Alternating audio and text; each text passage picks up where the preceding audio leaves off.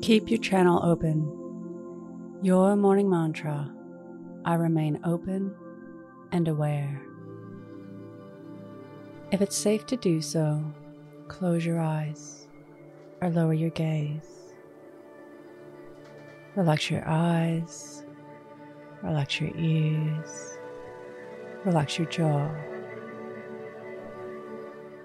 Relax your shoulders down and bring your attention to your breath.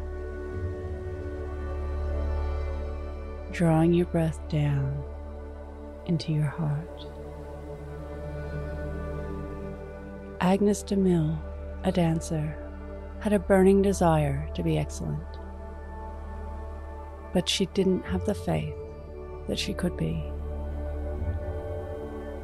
When she confessed this to choreographer Martha, Martha quietly advised something that we can all learn from.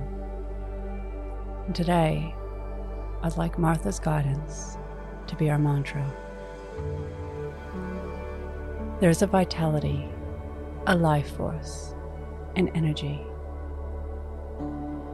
a quickening that is translated through you into action. And because there is only one of you in all of time, this expression is unique. And if you block it, it will never exist through any other medium, and it will be lost. The world will not have it. It is not your business to determine how good it is, nor how valuable, nor how it compares with other expressions. It is your business to keep it yours clearly and directly, to keep the channel open. You do not even have to believe in yourself or your work. You have to keep yourself open and aware to the urges that motivate you.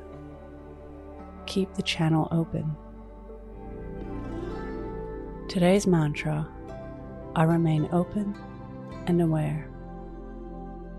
Repeat to yourself, either out loud or in your mind I remain open and aware. Follow us on Instagram at Your Morning Mantra